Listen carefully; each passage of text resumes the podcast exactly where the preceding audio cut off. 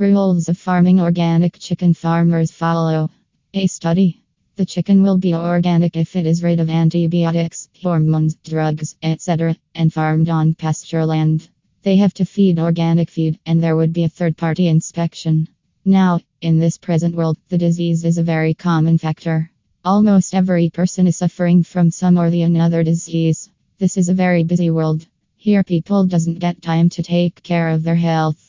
As a result, fat forms in everyone's body which are harmful to health. So, chicken would be the best way to get rid of these problems as it is healthy and helps to lose weight. And if it is organic chicken, then there will be no talk. Organic chicken is very healthy. Thus, organic chicken in Surrey is highly demanding. This is profitable to the farmers.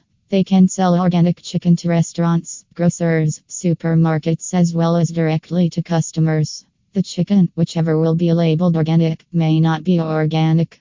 To farm organic chicken, a farmer needs to follow some rules from the second day after hatching. These rules include 1. No use of antibiotics. The farmers cannot give antibiotics, drugs, and hormones to organic chickens. It is illegal to give hormones to any chicken. If an organic chicken gets sick and needs antibiotics, it has to be taken out of the organic program.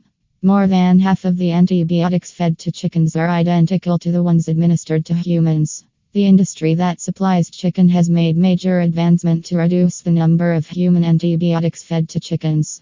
If these antibiotics are overused, then this may lead to strains of bacteria resistant to the antibiotic. Due to this, the potential for human disease will increase. 2. Access to organic pasture chicken. Organic rules specified that birds, i.e., chicken, must access the outdoors. A large warehouse that contains thousands of chickens can provide outdoor access to it through a small door. If this is not possible, alternatively, one can pasture the raised chicken throughout their whole lives. 3. Only organic feed. The farmers have to provide certified organic feed for chickens' entire lives.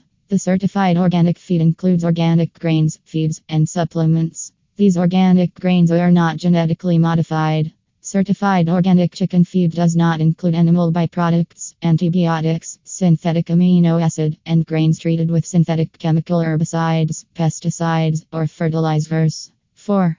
Organic pasture land The land where organic chickens are kept, i.e., the pastures, have to be certified organic and managed. 5.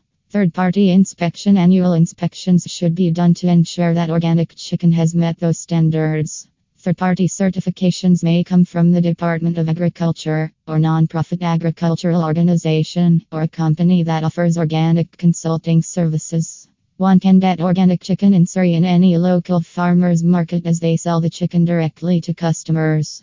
Organic chicken farming would be a profitable business for a small farm. Also, organic chicken farming on pasture is environmentally sound and animal friendly. Organic chicken is a very delicious meat and healthy too.